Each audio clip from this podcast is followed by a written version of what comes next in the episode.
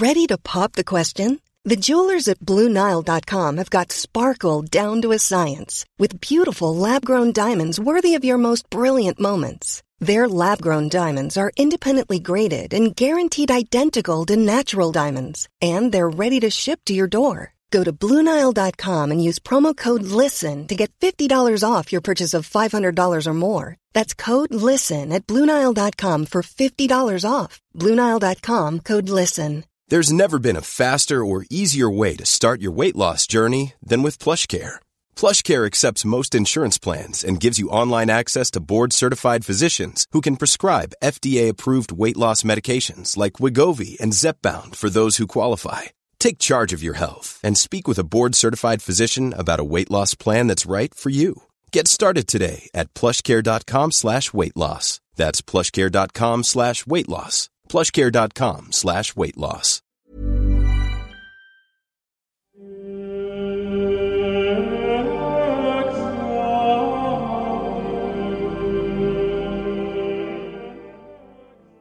You're listening to The Thirty Years' War by When Diplomacy Fails, Episode 2.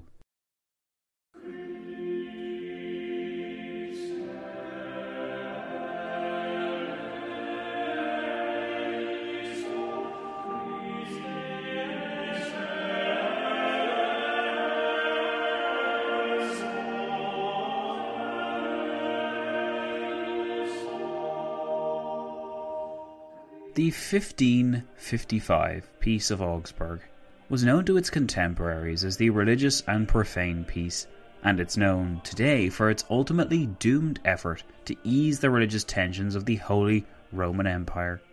However, a closer examination of the actual text which constituted this agreement demonstrates that this section on confessional differences formed only a small part of the wide ranging reform package agreed by the Reichstag.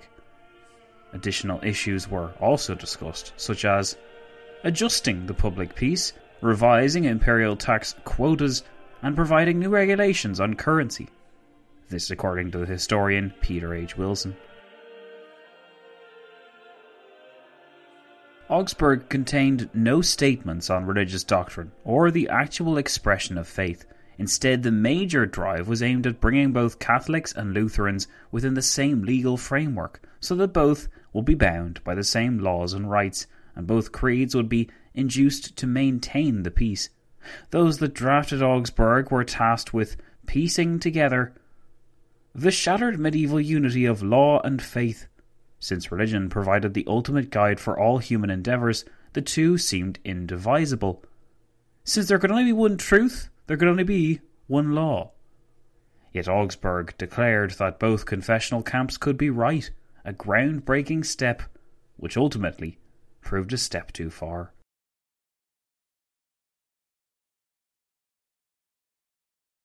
The religious stipulations of the peace deserve mention, and since this episode is called The Small Print, you won't be too surprised to see us go into a little bit of detail on it.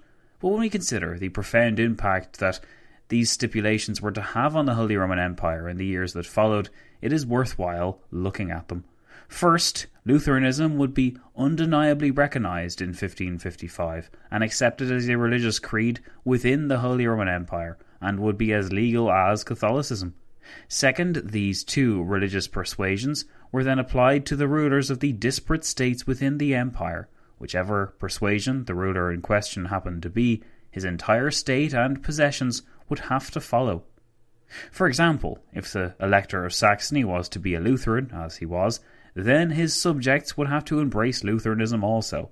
Minorities in either the Catholic or Lutheran case would not be permitted to worship in public, and they lacked the rights and protections of their peers who followed the faith of the ruler. This latter point, that he who rules decides the religion, would in time be given its Latin designation, cuius regio, eius religio, and become a focal point over the years that followed, especially when accompanied by the Reservatum Ecclesiasticum, a ruling which stipulated that if a Catholic archbishop bishop, or prelate converted to Lutheranism, then his archbishopric, bishopric, prelacy, and other benefices together with all their income and revenues which he has so far possessed, shall be abandoned by him without any further objection or delay, and an individual espousing the old religion, in other words, a Catholic, would be elected to succeed in his place. It was Archduke Ferdinand, rather than his brother Charles V, Holy Roman Emperor, who managed to, as Thirty Years' War expert Peter H. Wilson put it, convert the temporary arrangements evolving since 1521 into a more stable peace, securing broad acceptance of this as necessary to preserve the cherished imperial unity. The years before this agreement, taking place in the 1555 imperial diet, which had been moved to Augsburg, were filled with turmoil, constant religious disagreement, and regular bouts of conflict. Augsburg seemed to apply a healing salve to such woes, which had ripped up relations between the German princes and their betters in the 1520s, 30s, and 40s. And it also provided a solution which, it seemed, at least on paper, all could adhere to. Yet, primarily because this 1555 Peace of Augsburg was designed to appeal to all and to grant all the opportunity to interpret its sometimes vague principles as they desired, the entire agreement was, in the words of one historian, rife with inherent contradictions and impracticalities. Although the position of princes and electors seemed clear, the free imperial cities, the knights, and the counts were all in something of a limbo, since it was unclear how far each enjoyed the same powers as princes to change the faith of their subjects. The decisions of Augsburg seemed to contradict the position of the Holy Roman Emperor as the political leader of European Christendom. In an effort to cope with such a contradiction, the religious elements of Augsburg were deliberately blurred. As Peter H. Wilson wrote, Lutherans were referred to as adherents of the Confession of Augsburg, without defining what that meant, while use of words like peace, religious belief, and reformation were a deliberate attempt to incorporate values that all still shared, yet understood differently. For Lutherans, Reformation meant the right of legally constituted authorities to change the religious practice in line with their founders' teachings. To Catholics, it confirmed their church's role in spiritual guidance. Aside from these flaws, what appears the most glaring omission of the Peace of Augsburg was the status of Calvinism, the other major creed in the empire by 1618. Augsburg recognized only Lutherans and Catholics. Calvinists were technically outlawed, and they had been ignored in 1555 because, to put it simply, barely any potentates of any significance adhered to that creed at the time, and John Calvin was himself only then beginning his journey to France. Since it was from Lutherans that Calvinists tended to receive the most converts, confessional dislike between the two Protestant creeds grew to incendiary levels by the turn of the century and helped facilitate the cause of the Counter Reformation, which was able to provide a united image of Catholicism in contrast to Protestant disunity and chaos. From 1555 to 1618, then, the Peace of Augsburg provided a temporary solution to the immediate religious problems of the Holy Roman Empire. These problems, such as they were in 1555, were made still more urgent as the decades progressed and issues of interpretation with Augsburg continued to develop. As Brennan Pursell put it, these tensions produced no small amount of mutual antagonism, but it did not lead inevitably to the relentless bloodshed from 1618 to 48.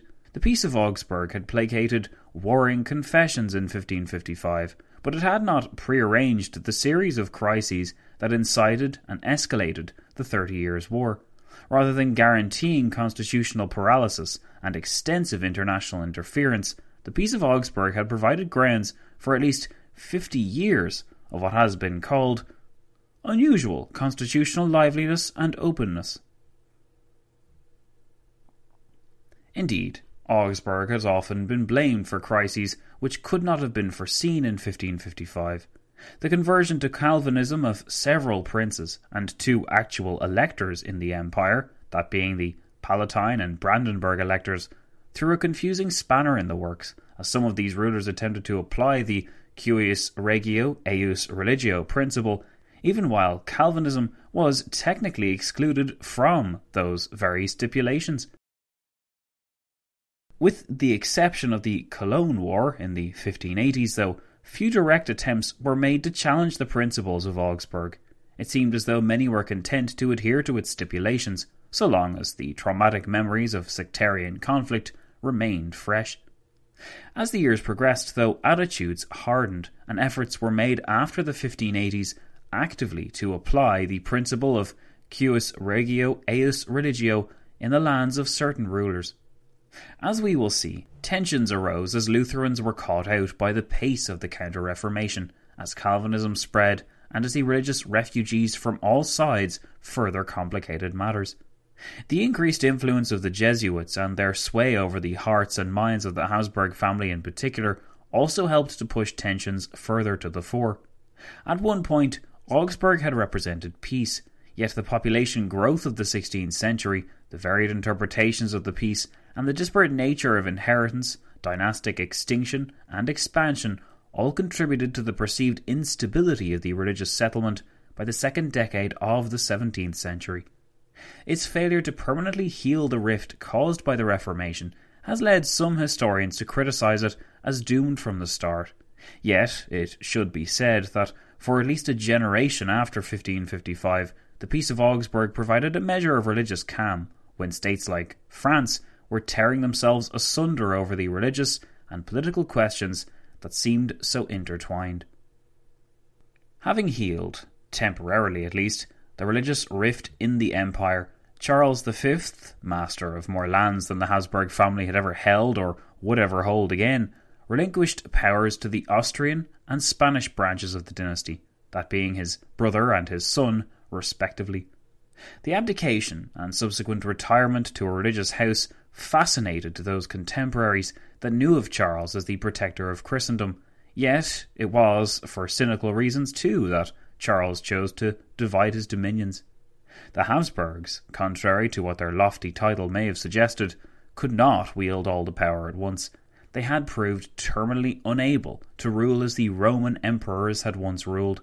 Instead of the unending ambition of Trajan, Charles V had preached sense and reform. Such reform was necessary, he reasoned, if the Habsburgs were to survive this new tide of religious division and chaos which threatened to destroy the very constitution of the Holy Roman Empire itself. The 1555 Peace of Augsburg had placed a temporary bandage over the wounds of the HRE, but the peace was continually placed in jeopardy thanks to changing circumstances of the empire and the escalation of princely rivalries within it. The growth of creeds like Calvinism challenged the fundamental tenets of Augsburg, which had declared only Lutheranism and Calvinism to be lawful religious persuasions.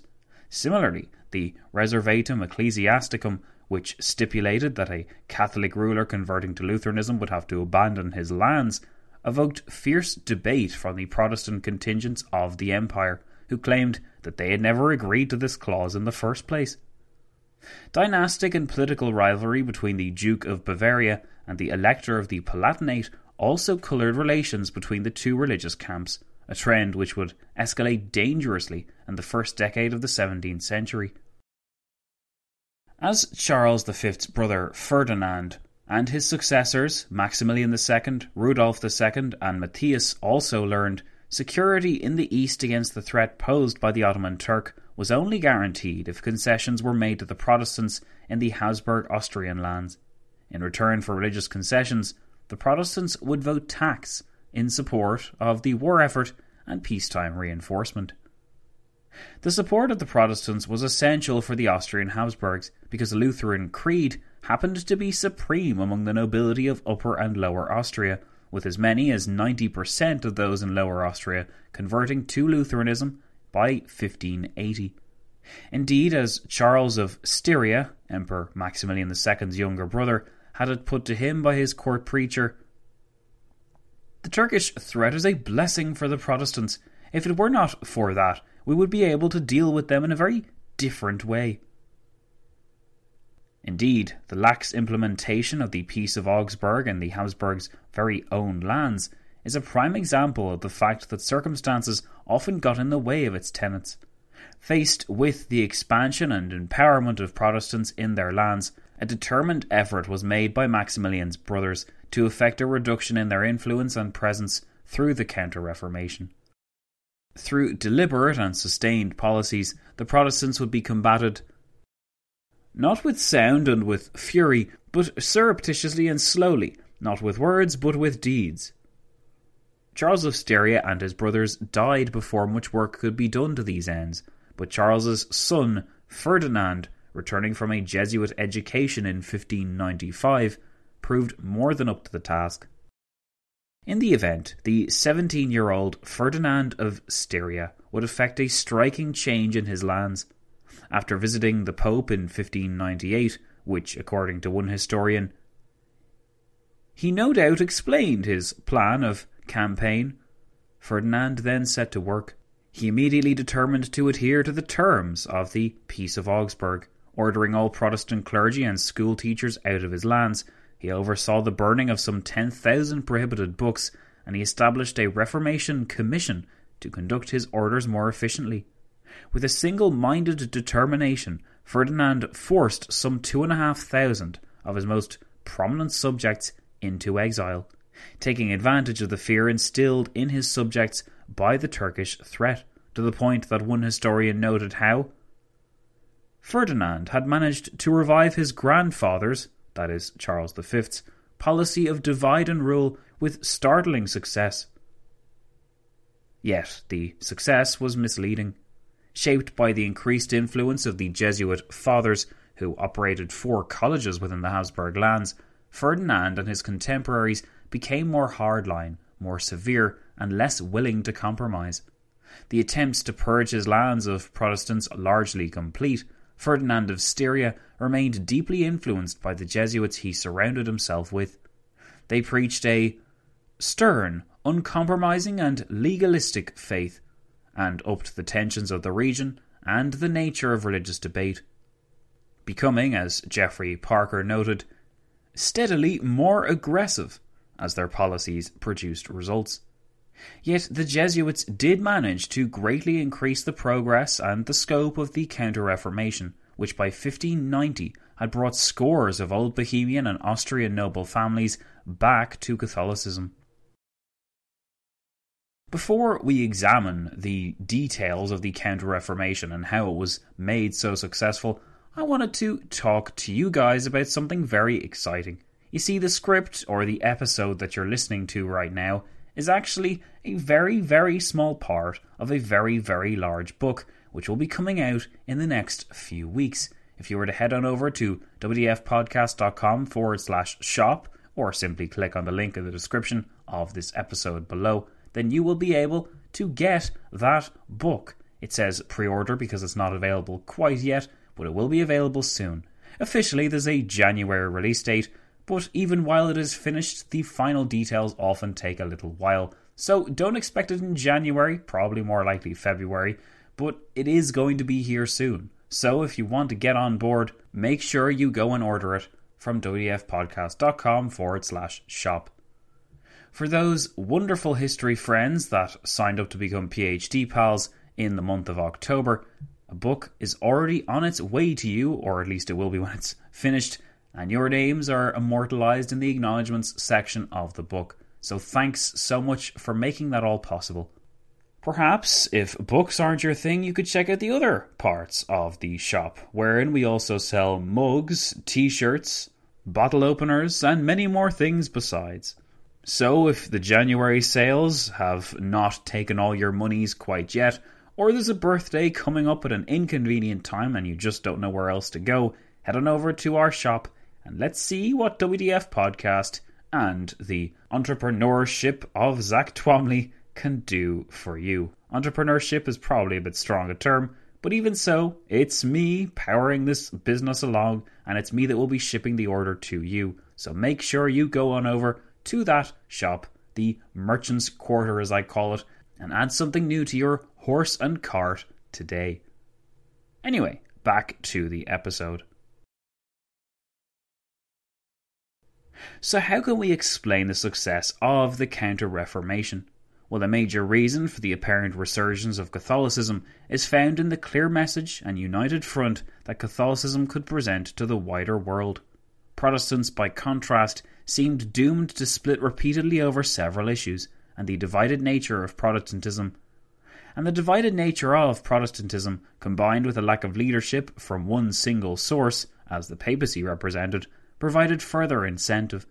A second point related to this can be added the repeated splitting and divisions of different Protestant creeds led to increased bickering between them. As converts from one creed to another would often identify as Protestant, this meant that Lutherans, for example, lost the bulk of their converts to Calvinism, a fact which led to resentment and eventually hatred towards the Calvinists.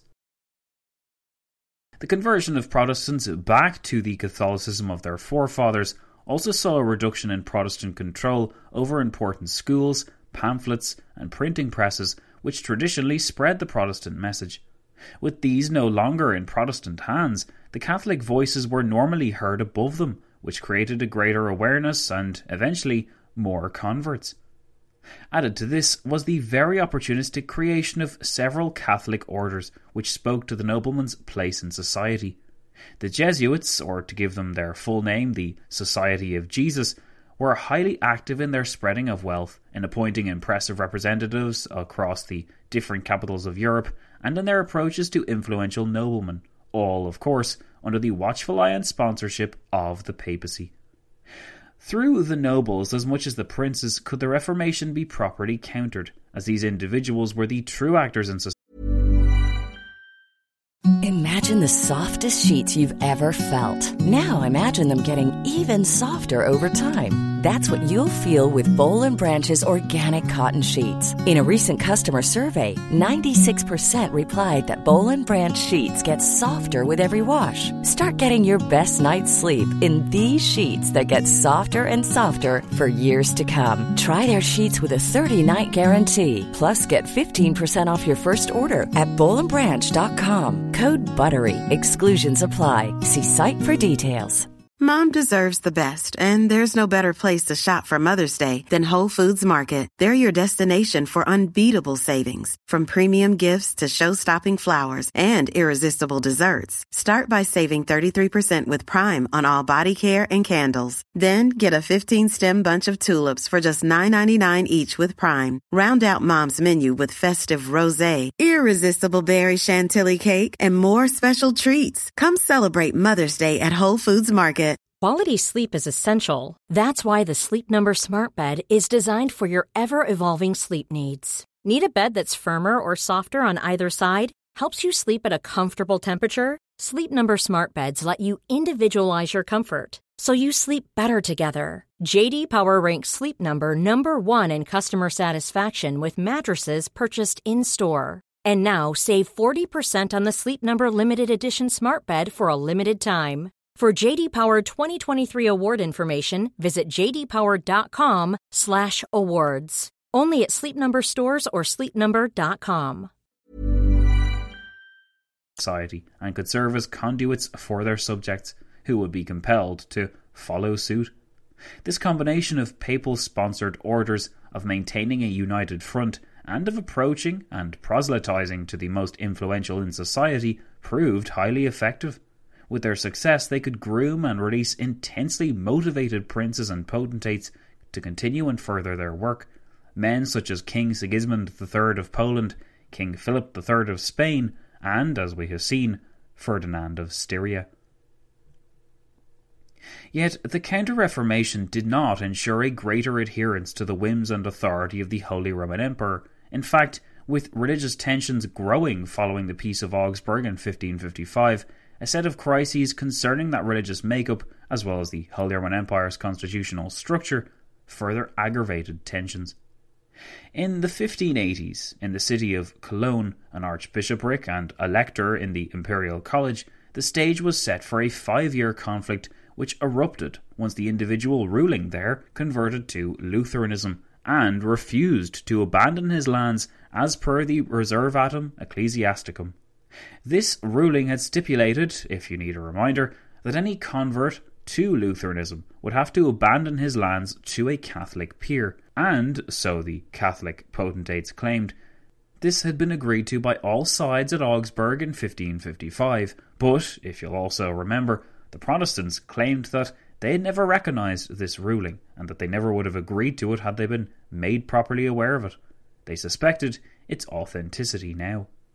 This War of the Cologne Succession, which was waged from 1583 to 88, pitted the aforementioned Archbishop Elector with his Dutch and Palatine supporters against the Catholic camp of Ernst of Bavaria, his intended replacement, and Philip II of Spain. Duke William of Bavaria, Ernst of Bavaria's brother, ran up debts of over 500,000 thalers in his fight against the Protestant influence, which would have adversely affected the balance of electors within the Electoral College.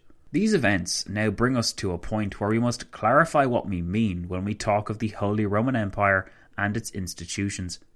We saw in the first episode where the Holy Roman Empire came from, but we need now to explain how the whole thing actually works. We are greeted with some important questions, not least of which was the pressing dilemma of how a state as large and unwieldy as the HRE was to be administered. It is also worth considering the office of Holy Roman Emperor and what powers and responsibilities such an office upheld.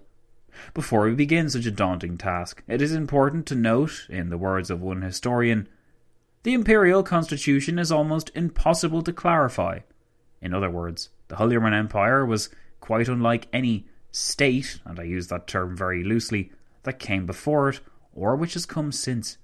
The famous phrase from Voltaire that it was neither holy, nor Roman, nor an empire exemplifies the set of contradictions and challenges posed to historians by a polity which was far from holy, in no sense Roman, and not exactly an empire, certainly not by the 17th century standards. On the other hand, there is good reason to approach the Holy Roman Empire with a degree of respect rather than merely dismissing it as an unsuitable, unworkable polity. When writing on Benjamin Franklin's journey to the Holy Roman Empire in 1766, one historian was able to note that the German Federation might have influenced his plan of colonial union within the thirteen colonies, an idea which underwrites the great historic and legalistic impression that the Holy Roman Empire left on its contemporaries. In the case of these contemporaries, the empire was far from a mere source of intimidation or bemusement on account of its complex inner workings.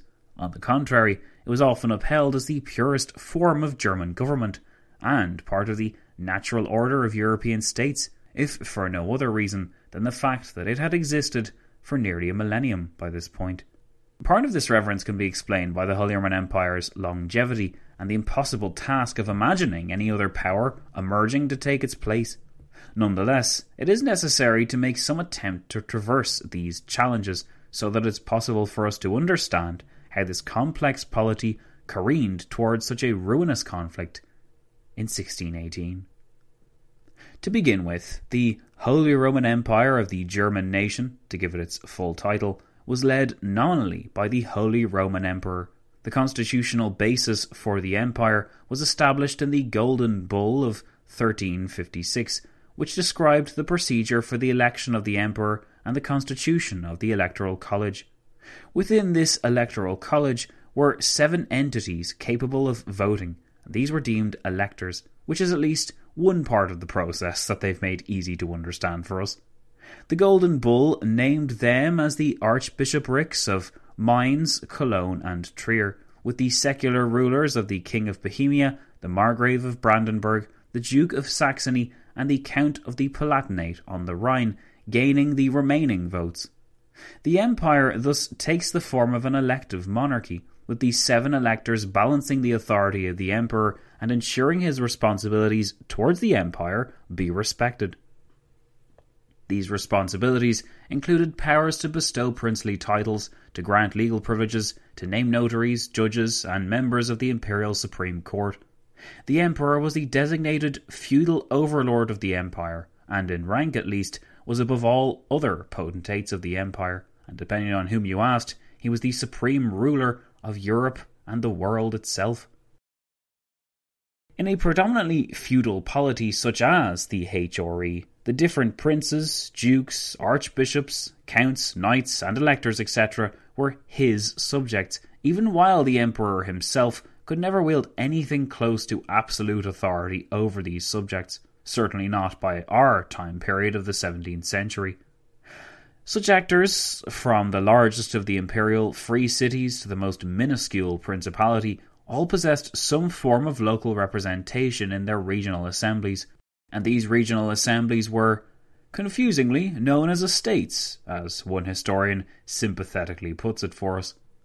This structure encouraged local independence, even while, as per the traditional feudal contract, the overlord, in the person of the emperor, could call upon his vassals to act. Once called upon, the emperor could expect a positive or negative response depending on his own power, on the power or status of his subject, and on the relationship he enjoyed with them. The more powerful the subject, the less likely it was that he would follow the emperor's requests to the letter, unless, of course, the emperor enjoyed a good relationship with him and could find a way to motivate him into acting. The depth and range of the parallel and associated institutions within the HRE and the terminology, rhetoric, and history which went along with them are certainly something to behold. Yet, to begin a deep dive into the complex and detailed minutiae of the Empire's inner workings would delay and frustrate one of the primary aims of this series, which is to present as accessible an account of the Thirty Years' War as possible. So, in this episode, our aim is to clarify and classify as best as we can the elements of the HRE which will be relevant to our experience of the Thirty Years' War. With that in mind, it's necessary to dwell for a moment on the aforementioned estates of the empire. Two observations concerning the territorial diets provide a good starting point, wrote the historian Tim Neu in his article examining the extent of representation which the estates of the empire were able to grant their subjects. And when we say representation, we really mean, in a sense, how democratic they can be considered to be, not just by modern standards, but just by the flat standard of whether or not people got to vote and whether or not these votes actually counted for something. The first observation that Tim Neu had went as follows. He explained Simply, delegates talked, they deliberated, voted, and delivered orations, as long as the Diet was in session. Tim Neu's second observation was that territorial estates claimed to be representatives of the land, the territory, and the subjects. Neu continued that in light of the realities of the Holy Roman Empire, it is possible to conclude that delegates to territorial diets talked even though there was almost nothing for them to decide, and even though there was no formal means by which to substantiate their claim to represent the land and the people. Accordingly, all the talking and all the assertions seem irrational and useless. Although Tim Neu did not believe it was inherently fair to label the Empire's representative processes as such, it is worth considering the role of the estates in the Empire and whether we can define precisely what the estates did. Clarifying such questions will make imagining the Empire's complex inner workings that much easier, and will help to explain why the Habsburgs and their enemies acted and reacted as they did. It should be noted first that several watershed moments within the Thirty Years' War occurred because they were voted or pushed for by specific estates. This makes understanding and appreciating what these estates would have looked like all the more important. When we speak of the estates in a given region behaving this way or that, what we mean is that large assemblies of men gathered to discuss and debate the pertinent issues of the day, and they settled on a specific set of objectives or principles which could then be presented to their lord. In local issues, their lord took the form of the local regional ruler, the archbishop, prince, duke, or count, etc. The act of discussing and talking over the issues in the estates did not mean that these individuals were engaging in a genuinely democratic process, though. Estates are often simply equated with modern democratic parliaments and while this is an easier way to imagine them, and while they do share many similarities with our modern equivalents, this can give us an inaccurate impression of what these estates had the power to precisely do. So when we imagine parliaments, We generally think of democratic systems where said parliament possesses several important prerogatives and holds a worthy place in the functioning of the state. However, in the 17th century and beforehand, this was generally not the case. The confusion over terminology can be explained with a brief lesson in etymology, which I'm sure you all want really badly right now. You see, the term parliament and its counterparts in other languages is sourced from the French verb parler, to talk. Parliaments were and remain places to discuss and debate the pressing issues facing the members in its assembly. Yet only since the late 18th century did parliaments become associated with direct political representation. The act of talking did not automatically lead to action on the part of the local ruler, although in most cases the estates were required to approve taxation, for instance. And I'm sure I don't have to tell you this, but throughout Europe it very much depended who was in the ascendant. For example, how many prerogatives the actual ruler, so the king, the prince, the doge, if we're going to go the Venetian route, or any other main man in these states had in comparison to the parliament, and how much he had to listen to the parliament if indeed a parliament existed there at all. To put this in perspective, it wasn't until the disastrous English intervention in the Franco Dutch War that the English Parliament decided enough was enough, and the prerogatives for deciding on foreign policy were effectively removed from the British King. In the future, in other words, he would have to have his decisions on foreign policy approved beforehand by Parliament. Attendance in parliaments, attendance in the estates, in other words, did not equate to representation of that assembly's views or the ruler's acceptance of such views. The act of talking amongst one's peers was nonetheless viewed as a worthwhile endeavour, though. Even if a German noble's participation in his local estates did not represent a necessarily democratic process, it was a tradition of the Holy Roman Empire's constitutional processes and thus it was highly respected. Of course, it was a strange contradiction. Those that attended the estates or regional diets were not accountable to the peasantry or their peers. They were not elected to sit at these estates, and they were not authorized to pass legislation or act in the ruler's name. Yet at times, the decisions of the estates could have monumental consequences, as they took their case to the Holy Roman Emperor himself at times. This, incidentally, was what happened in Bohemia in 1618, when the Bohemian estates made several urgent deputations to the Emperors Matthias and then Ferdinand II. The Bohemian case will be examined in all of its incendiary detail in later episodes, but for now, we're not quite finished with the topic of estates. Bear with me, guys. Some additional clarification on estates as a term is necessary for us. As with several of the HRE's associated institutions, where confusion often reigns over their structure and their function, estates can confound the casual history enthusiast thanks to the multi layered nature of estates as a term. Used in a form familiar to students of the French Revolution, estates didn't just refer to assemblies, but also to the different classes, if you want to call them that, of the population. The three estates of the empire were the commons, the clergy, and the princes, and, as Peter H. Wilson noted, the ideal was an interlocking system in which all should accept their allotted place because all derived benefit from the functions performed by others on their behalf. These three social estates of the empire included vast chasms of difference within each estate. For example, the growth of individual cities led to the emergence of a wealthier merchant class within the commons, and these merchants resented being lumped together with the common peasant. Similarly, the minor prince was well aware that he was outranked by the electors of the empire, but he did not like to be reminded of this fact. In the case of the clergy, prince bishops and archbishops stood far above the common priest in terms of ranks. All of these variations in status were reflected when it came time to sit in the regional assembly. All were represented in the one room, but one sat on a given bench and in a certain place, depending on his social status. For example, in 1498, the clearly insecure Duke of Lower Bavaria successfully petitioned the electors in the imperial diet to reduce the height of their platform so that the ordinary princes of the empire would not be seated so far beneath them.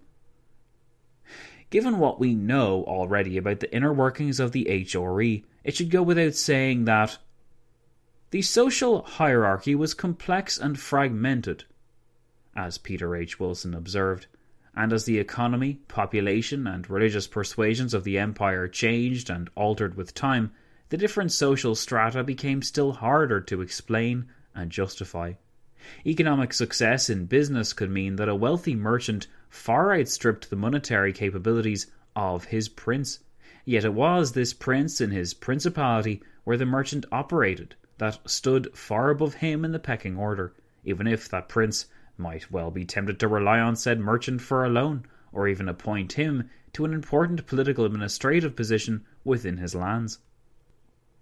Furthermore, it's inaccurate to think of princes ruling over a unified territory, and more useful to imagine him in control of certain imperial estates or representative assemblies within his collection of lands.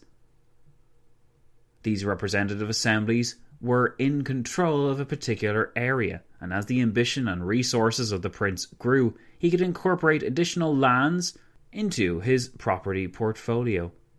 Through marriage, inheritance, and sometimes warfare, a ruler could expand his domains, sometimes acquiring additional estates in the new lands, sometimes just expanding the writ of a given estate that was already there. On occasion, then, a ruler could possess several estates, and therefore several votes in the imperial diet. Through such a process could the electors acquire more power for themselves, yet the expanding princely family would never dream of abandoning the formal imperial distinctions that made his different estates unique. The Elector of Brandenburg, to take one example, would never think to remove the old identities or names of any new estates he came to possess. It was the possession of these estates across his scattered lands, rather than the often underdeveloped lands themselves, that granted him his power, you see. Within all of these estates, the social hierarchy of the empire was reflected, and the pecking order was reinforced. The opinion of a prince, for example, was rated far higher than a representative of an imperial free city, especially as the city's representative tended to be a commoner, was confined to the back of the hall, and was obliged to stand in certain stages of the deliberations while other attendees could remain seated. This gave a public face to one's rank within society, and it ensured that the three tiered social estates were represented in all walks of imperial life, from the imperial diet to the very smallest of the regional assemblies.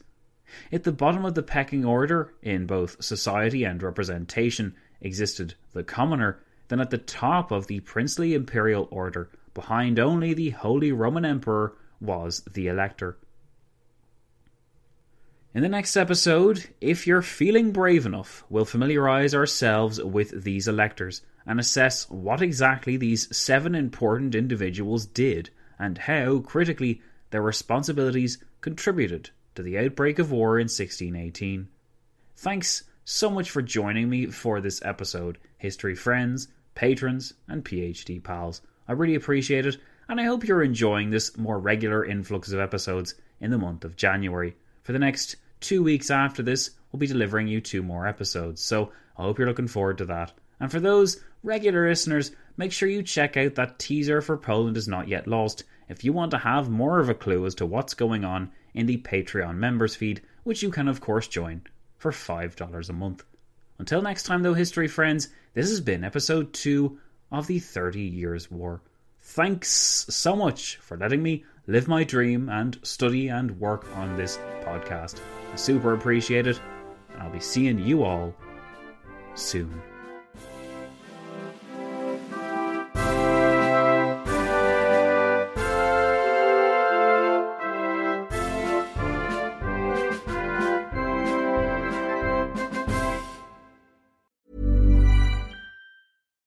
Deserves the best, and there's no better place to shop for Mother's Day than Whole Foods Market. They're your destination for unbeatable savings, from premium gifts to show-stopping flowers and irresistible desserts. Start by saving 33% with Prime on all body care and candles. Then get a 15-stem bunch of tulips for just $9.99 each with Prime. Round out Mom's menu with festive rosé, irresistible berry chantilly cake, and more special treats. Come celebrate Mother's Day at Whole Foods Market. Hey, it's Paige DeSorbo from Giggly Squad. High quality fashion without the price tag. Say hello to Quince. I'm snagging high-end essentials like cozy cashmere sweaters, sleek leather jackets, fine jewelry, and so much more. With Quince being 50 to 80% less than similar brands. And they partner with factories that prioritize safe, ethical, and responsible manufacturing. I love that. Luxury quality within reach. Go to quince.com slash style to get free shipping and 365 day returns on your next order. Quince.com slash style.